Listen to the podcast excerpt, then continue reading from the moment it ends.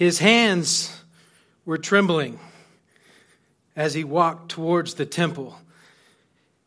His palms were surely beginning to sweat. Every step was calculated as he got closer and closer to the temple. He didn't want to trip. He didn't want to fall. He didn't want to catch his foot on the cut stone. But the weight of the bowl that he was carrying was becoming immense. Not because of the weight itself in the bowl, but because of the weight of the expectation that was upon this man and what that bowl symbolized. You see, as this man made his way towards the temple, carrying this bowl as carefully as he possibly could, he had to be in one of those situations, maybe you've been there before, where every breath you can hear and it sounds like a hurricane, where you can feel your own heart beating, and surely it's racing as this man makes his way up towards the temple. It's only a few more steps as he goes towards the temple. It's only going to be a few more steps before he goes behind the curtain into the inner courts of the temple. He's not supposed to be there necessarily. The odds of this guy being the one carrying this bowl towards the temple are at least twenty thousand to one. But for some reason today, this man's name was called. And he's doing his duty, and he's taking it seriously, and he's carrying this bowl that surely by now, as he gets close to the temple, is heating up because it's carrying the ashes from the sacrifice that was made earlier that day in the courts of the temple. He's carrying it now into the inner courts of the temple.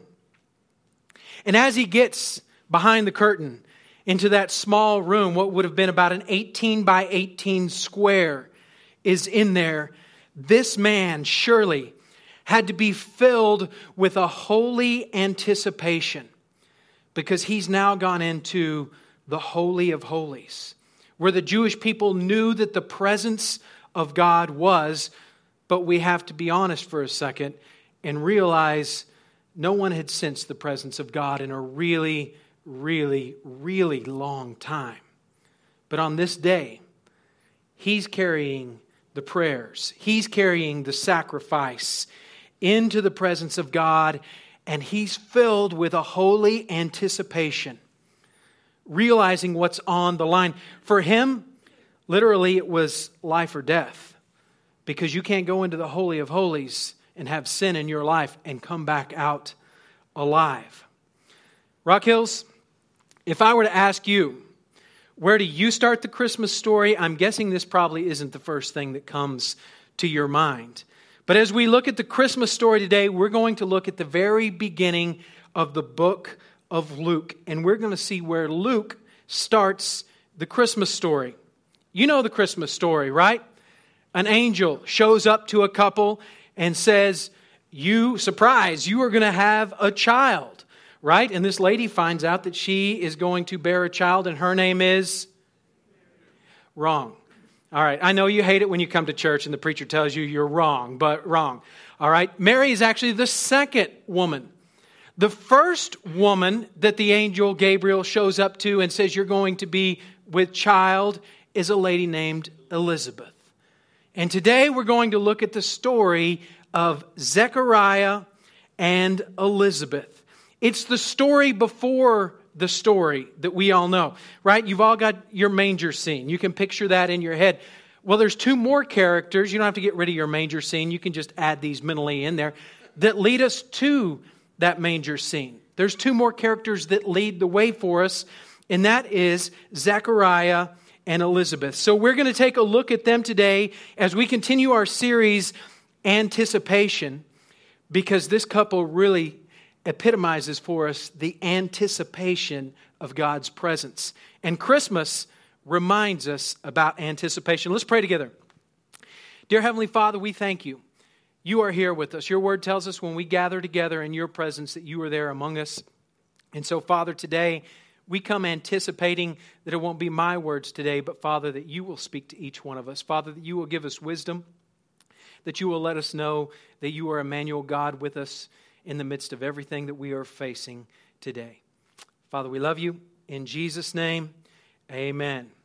Well, it's Christmas time, and if you haven't noticed that, uh, you've been living under a rock or something, because it's everywhere, right? It's on the radio station. It's in every store that you go to. If you stop and get a cup of coffee, they want to throw some peppermint and mocha and, and dazzle and razzle in there, right? And some jingle bells on top.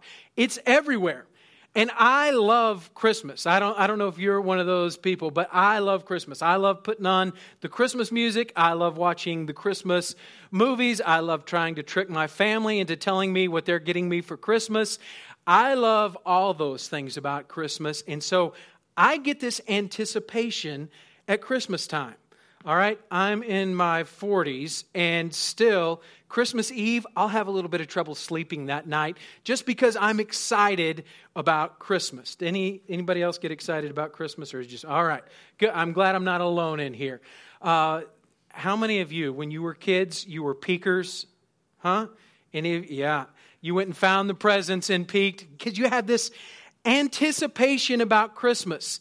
And culturally, it is it is a season of anticipation, right? Where where the kid is just waiting for Santa to come, looking out the window, waiting for, you know, the reindeer on the roof or whatever it may be. There's this anticipation about Christmas. Even as adults, uh, let me break some news to you here, adults. You've got two weeks left, all right? That's it. So sometimes we get the other side of anticipation where we're going, oh, crud, only two weeks left, right?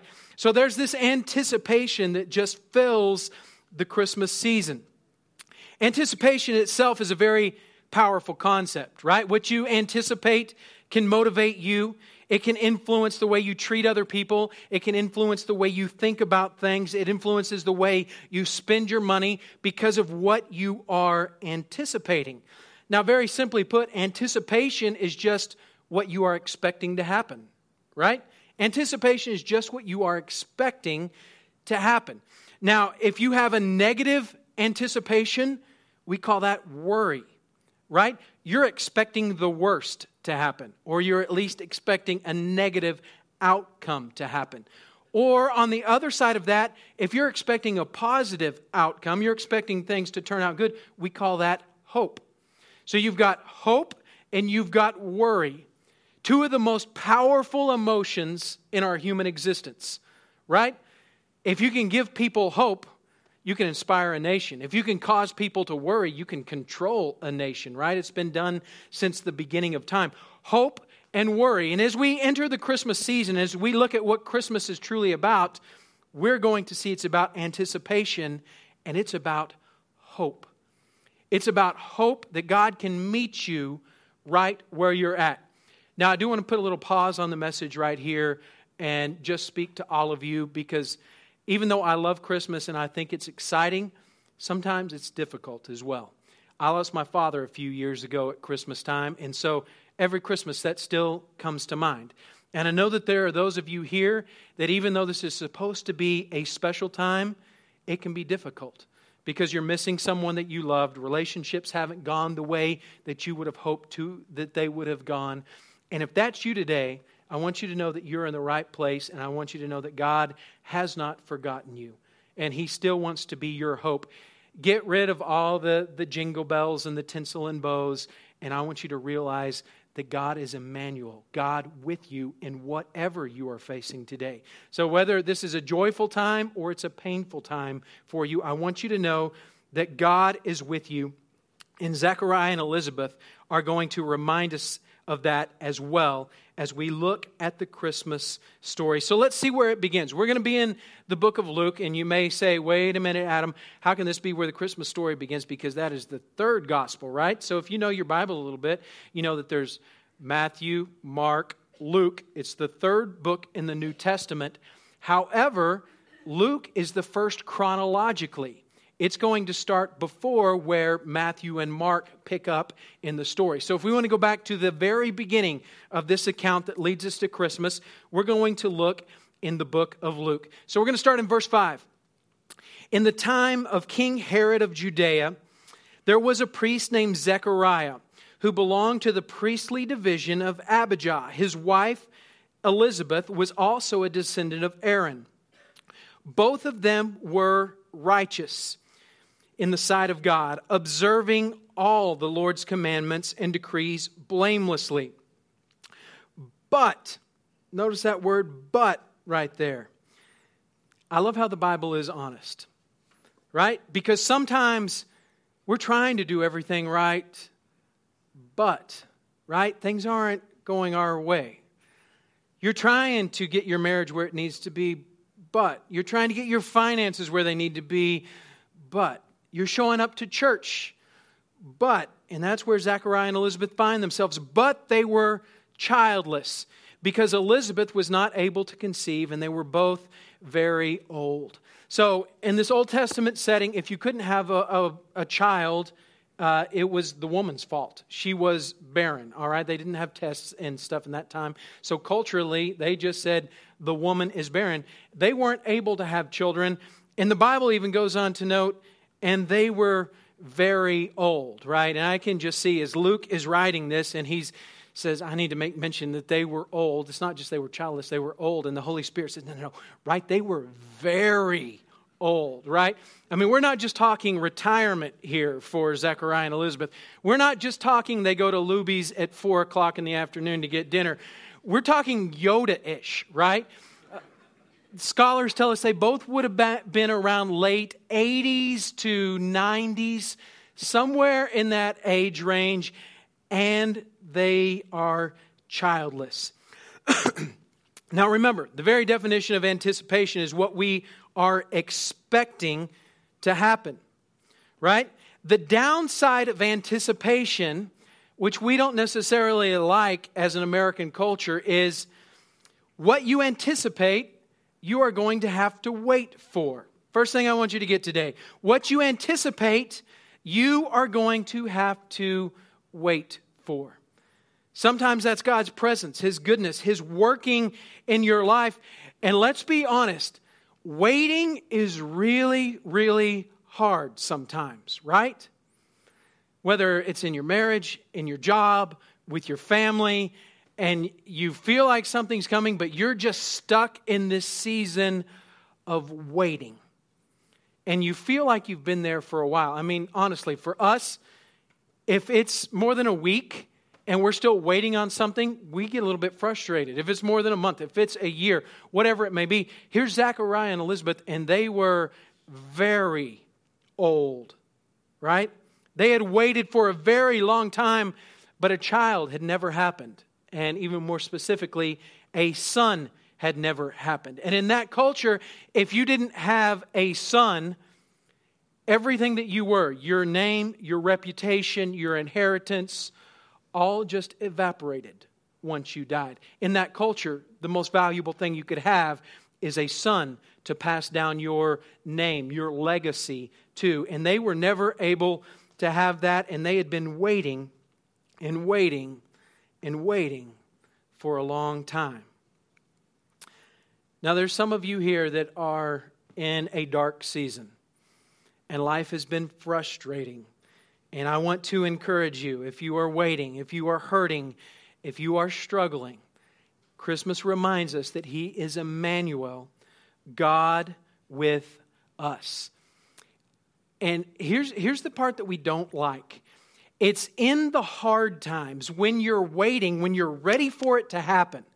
You're ready for your career to go to the next level, or you're ready for your marriage to go to the next level, or more importantly, you're ready for your relationship with God to get to this place where you feel like it should be, but you're just stuck waiting. Let me tell you what happens when you wait. When you wait, you begin to understand who God is. In that painful time, when it hurts, you grow stronger. In that difficult time where sometimes you feel like you just can't take it anymore, you get begin to get a vision of who God really is and how much He loves you. I think far too many times people just give up in the waiting, when if we would have just waited and held on to what God wants in our lives, we would have seen what He desired for us. But Zechariah and Elizabeth weren't the only ones waiting. We see in verse eight, once Zechariah's division was on duty, and he was serving as the priest before God. He was chosen by lot, according to the custom of the priesthood, to go into the temple and burn incense. And when the time came for burning incense, all the assembled worshipers were praying outside. So here's how this works. You've got the Jewish people, and they gather together at the temple, and they give their sacrifices to God for the forgiveness of sins this time of year, and they come together, and then out of these priests, there would have been about twenty thousand priests. Out of those priests, this particular year, we're going to take a division of priests because there's so many of them, they're, they're in different groups. It would have been about one thousand to twelve hundred men. So this particular time, Zechariah's division was selected. Now, out of that one thousand to twelve hundred men, they cast a lot, basically a lottery. They pull a name out of a hat, and this year it is going to be Zechariah who gets to take the sacrifices into the Holy of Holies. So that's what's happening as Zechariah is carrying that bull, right? He's carrying the prayers and the sacrifice of the people into the presence of God. Now, everybody else, what are they supposed to be doing? They stay around the temple, the priests and the people alike. They're worshiping God and they're praying. So again, you see the weight that Zechariah is carrying, because here, here's this ninety-year-old man carrying this bowl, realizing what he's been praying for for ninety years, he's going to take into the presence of God. And not only is he praying for it, but he's surrounded by forty, fifty, sixty thousand people who are all watching his every step and praying. So all these people are around, they're praying, and this incense that burns is the, the visual image of those prayers going up to God. So as he takes them and puts them in the Holy of Holies, and this incense rises, it's the people's prayers rising up to God. Here's the hard thing there. Remember, the waiting is the tough part. These people are outside praying. And as they're praying, there's a lot they have to overcome, because this is the beginning of the New Testament story. But the Old Testament in Malachi, it ended approximately five hundred years ago. And for five hundred years, it's been silence. God hasn't moved in his people. God hasn't spoken to his people through a prophet or through any miracles. Nothing.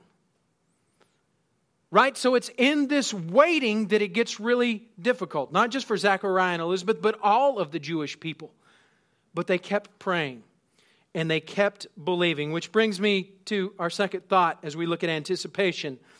What you anticipate, you will have the opportunity to give up on. What you are anticipating God doing in your life, you are going to have the opportunity to give up on. And here's why this is relevant for each of us today.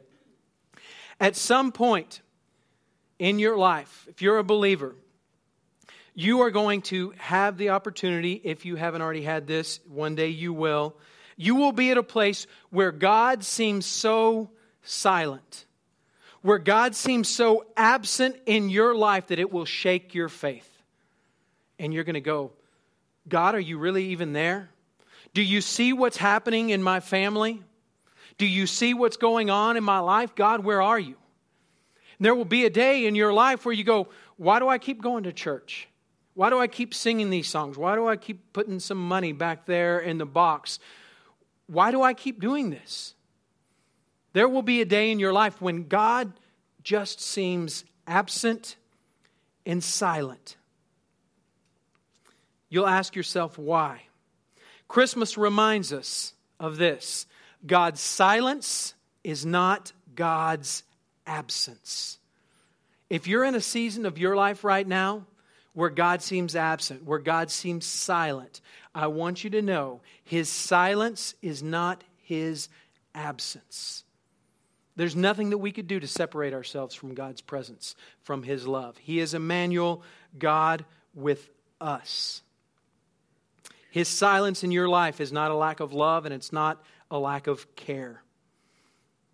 Although there are tens of thousands of people who have gathered to pray, there are also many, many more Jewish people who have walked away. People who have, have given up. And, and can you blame them? Right? If the only relevance that you had to God in your life what is what somebody said in the fifteen hundreds, I heard my great-great-great-great-great-grandfather say that, you know, God sent His Son to do this for us. But five hundred years later now in your life, if all you had was what happened back in medieval times, would you be real motivated to hang on to that belief? And so what had happened, generation after generation, there were Jewish people who just said, I think it was all a folktale. Or God's just quit and He's given up on us, so we're giving up on Him. And generation after generation, family after family, group after group just decided, I'm done with this. I'm walking away from it. And they decided to give up on it. But the temple is surrounded by a group of people who are still praying and are still believing. And here's what they're praying. Here's what that, that incense symbolizes. They are praying for the salvation of Israel, and they are praying that God will send a Messiah. And they've been praying it for generation after generation after generation. So here's Zechariah carrying this bowl today. God, send us a Messiah for the salvation of Israel. God, we're asking you again. Would you hear our prayer and save our people and send a Messiah? There were lots of Jewish people who had taken an exit ramp and said, I'm done. Zechariah and Elizabeth, surely they had lots of exit ramps along their journey as well. I mean, they're in their nineties. Now, in their twenties, they were they were that young married couple having a great time, you know, oh, and God, give us a baby. It didn't happen. In their thirties, they're still praying for that. God, we pray that you would give us a son. In their forties, maybe they felt a little bit discouraged, but God, would you give us a son? We believe that this is your will. And in their fifties, still nothing. And surely by that time, as they got together with the family, there were well-meaning family members that pulled them aside and said, listen, um, you know, you should really think about this, Zechariah. It just doesn't seem to be happening in your life. Maybe by their sixties, as they get together at that family celebration, it's Elizabeth's birthday, and Zechariah is praying for his wife. Oh, God, I thank you for my wife. She's more beautiful now than the day I met her, and I pray, Lord, you would give us a son. Maybe it's about that time that her hand that's starting to wrinkle a little bit squeezes his and gives him that look out of the corner of her eye and just says, would you give it up? You know, at some point we've, we've got to let go of this. And now they're through their seventies and they're through their eighties and they're into their nineties. Do you know what Zechariah should have done? And I'm not saying it would have been a cool thing to do. But do you know what Zechariah should have done? And I'm not saying, please hear me on this before you get mad and write on a comment card, uh, you know, what are you preaching about? I'm not saying the Bible says to do this. But what Zechariah should have done, and I'm not saying that God says that he should have done this, but what Zechariah should have done, he should have divorced Elizabeth long ago. Here's the door.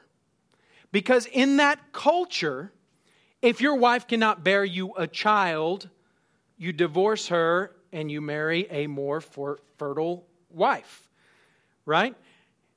In that culture, that was perfectly acceptable. Even under Jewish rabbinical law, that was perfectly acceptable. Now, if Zechariah just loved her so much, he wanted to keep her around, he actually just could have married a second, much more young, fertile wife that could bear him a child. But for whatever reason, Zechariah never chose to take that exit ramp in his life. And surely there were the well-meaning people that pulled him aside at that family gathering and said, listen, Zechariah, you're not getting any younger, bro, and she's not either. Right? You really got to think about what your legacy is going to be. You, do you realize what you're risking here? There were surely days after work when that friend of his, that coworker, pulled him aside and said, "Hey, I don't mean to get in your business like I have for the last thirty years, but you really ought to meet this friend of mine," right? There were people all along that not only was he passing exit ramps, but I'm sure there were well-meaning people in his life that said, "Let's take this exit right now," right? In my life. And there will be people in your life that love you so much that they want you to be happy more than they want God's will in your life. And they will point you towards an exit ramp when you need to be anticipating what God wants to do in your life. Zechariah and Elizabeth, it noted in that scripture, they were blameless before God. They did the right thing. They kept anticipating God's best past every exit ramp as a Jewish culture and also as a couple. Are you anticipating God's promises in your life? We can learn from this text today that their anticipation was simply defined by God's promises. Our anticipation needs to be defined by God's word, His promises in our lives. Not culture, not the economy, not situations and circumstances, and I'm as guilty as anybody, right? When everything hits the fan, we can panic and go, "Oh no, what are we going to do? What are we going to do?" Rather than just saying, "God, I trust in your promises. I'm anticipating your promises in my life." Let's see where it takes this couple. Verse eleven. "Then an angel appeared to him, standing at the right side of the altar of incense. When Zacharias saw him, he was startled and gripped with fear," you think? Uh, "but then the angel said to him, 'Do not be afraid, Zechariah, your prayer has been heard.'" I'm going to push pause right there for a second. So here he is, right? He's taking that bowl filled with anticipation, knowing that the prayers of a nation and a generation are in his hands, walking into the Holy of Holies, putting that before God as the incense rises, and as he watches the incense rise, all of a sudden, whoosh, there's an angel with wings standing before him, right? And he gives him a great line, "Don't be afraid," right? Like any of us would not be afraid as this guy stands before us.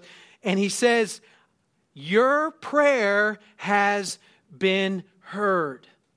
He's carrying the prayers of generations, of nations that are saying, "Send us a Messiah, save the nation of Israel." So all of a sudden, he must be overwhelmed, realizing the Messiah.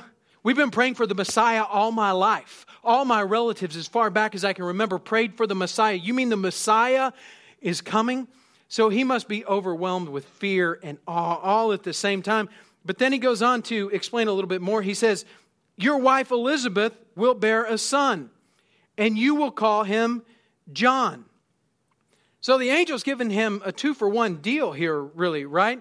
Because he's he's saying the Messiah will come, because we'll see more of that in a second. But he's also saying, "And you will have a child.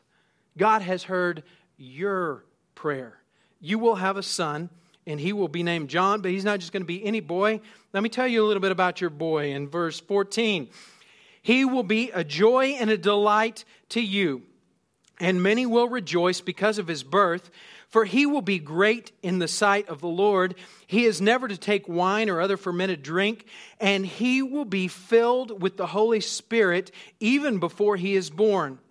He will bring back many of the people of Israel to their God." Remember all those people that have left Israel because they haven't seen God move in hundreds of years? He's saying, "This is going to be your boy," and he is going to begin to direct them back. And he continues in verse seventeen.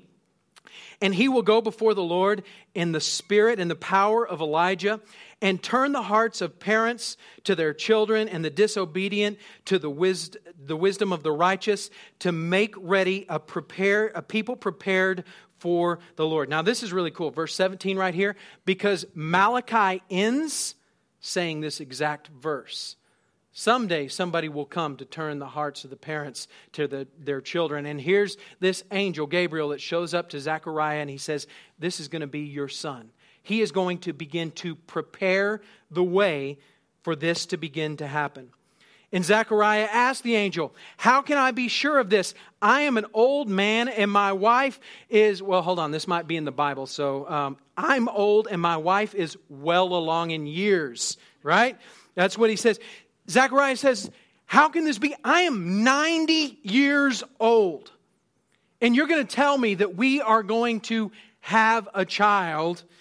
And then the angel responds. I, I like this response in verse nineteen. The angel said to him, I am Gabriel. Wings.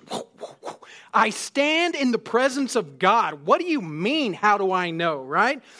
I stand in the presence of God, and I have been sent to you to tell you this good news. And now you will be silent and not able to speak until the day this happens, because you did not believe my words, which will come true at their appointed time.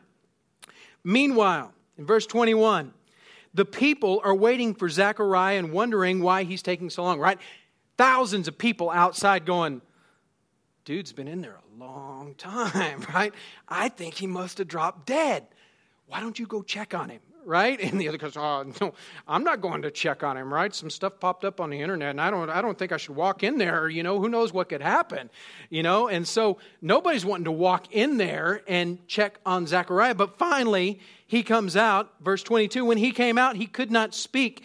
Then he realized he had seen a vision in the temple, for he kept making signs to them, but remained unable to speak. So he finally comes out, right? And he's like, T- telling everybody what's happened, they realized, whoa, something beyond what we can even comprehend has happened in there. Verse twenty-three, when his time of service was completed, he returned home. After this, his wife Elizabeth became pregnant, and for five months she remained in seclusion. The Lord has done this for me, she said. In these days he has shown favor and taken away my disgrace among the people. Third thing I want you to know as we wrap this up here today about anticipation, what you anticipate, you will have to prepare for. If you're anticipating God's promises in your life, He's going to let you take the first step. He's going to let you be preparing for what He wants to do in your life. One of my favorite Christmas movies, Christmas Vacation. All right? The great Clark Griswold is anticipating this fantastic bonus that he's going to get. And he's going to buy a swimming pool, and his family is going to live happily ever after, only to find out later he got the Jelly of the Month Club, right? But what he's anticipating, he is preparing for, right? If we are anticipating anything in our lives, we begin to prepare for it. So if we are truly anticipating God moving in our lives, we have to prepare for that. Growing up in West Texas, I've been given some cowboy wisdom over the years. Some of it you take, some of it you don't. I remember one cowboy pulling me aside when I was in college, and he said, Adam, the prettiest girls don't always bake the best biscuits. I said, okay, so uh, do I want to eat or do I want to be married to a pretty girl? Well, I beat him and I got both, right? Another bit of wisdom I was given is this, it's easier to steer a moving truck than a parked one, right? If you're trying to steer a parked truck, it's not going to move very well, right? But if you're moving, you can steer it real easy. You can move it from side to side. You can turn around. What you anticipate you will have to prepare for is you're anticipating God's promises. You need to begin to move, because as you move, God leads the way, and you are able to move in the direction that He calls you to. Are you anticipating God moving in your life in two thousand seventeen? Are you anticipating Him moving in your family in two thousand seventeen, in your own personal life? Are we anticipating God moving in Rock Hills Church in two thousand seventeen? If that's the case, we need to begin to prepare for it, and we need to begin to say, God, I will take a step of faith, and I, I pray that you will meet me along the way. Z and E had to do this, right? Zach, Zechariah and Elizabeth, it says in verse twenty-three that when his time of service... Uh, Hold on, I just flipped my page here. When his time of service had ended, that he goes back home. And verse twenty-four, after this, his wife became pregnant. I'll leave it P G and leave out all the details. But he goes back home and he has to explain this to his ninety-year-old wife, and then he goes and puts on some Barry White, and before we know it, there is a baby that's coming. You have to take a step of faith to do what God has called you to do. Between the promise that God gives you and seeing the payoff of that promise, there's always a price to be paid in anticipating God, right? We see this with Noah and the ark. We see this when God delivers Moses through the Red Sea, or the, the Israelites march around Jericho. There's a promise, and they have to take a step of faith anticipating God's promise. What steps of faith do you need to take in your life? Christmas reminds us more than any other time that God keeps His promises even when His promises seem absolutely impossible to keep. You may be here today in the middle of an uncertain season, a waiting season, when you're growing, when God is strengthening you, when you're having to take some steps of faith.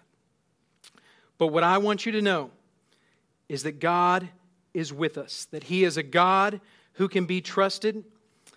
What we can learn from Zechariah and Elizabeth is that we can be confident that He is a God who keeps His promises, because this story is just leading us to the next story. You see, that baby is John, who later is going to lead the way to Jesus. He leads the way to Jesus in the womb, and then again as an adult later, he's going to lead the way to Jesus. Verse twenty-six and twenty-seven, in the sixth month of Elizabeth's pregnancy, She, uh, God sent the same angel, Gabriel, to Nazareth, to a town called Galilee, to a virgin pledged to be married to a man named Joseph, a descendant of David. The virgin's name was Mary. Zechariah and Elizabeth trusted God. The child that they were carrying led the way to our Christmas story. They anticipated God's goodness and His faithfulness, and it led the way to Jesus, where we will pick back up next week. Let's pray. Dear Heavenly Father, we thank You for Jesus. Lord, we thank You that we can anticipate Your presence and Your goodness in each one of our lives. And Father, we thank You that You are with us through the seasons of waiting, through the seasons when we have to stretch and grow. Father, we thank You that we can hold on to You. I pray, Father, for those who are struggling today, that they wouldn't give up, but they would keep holding on despite the exit ramps. Lord, we love You. In Jesus' name, amen.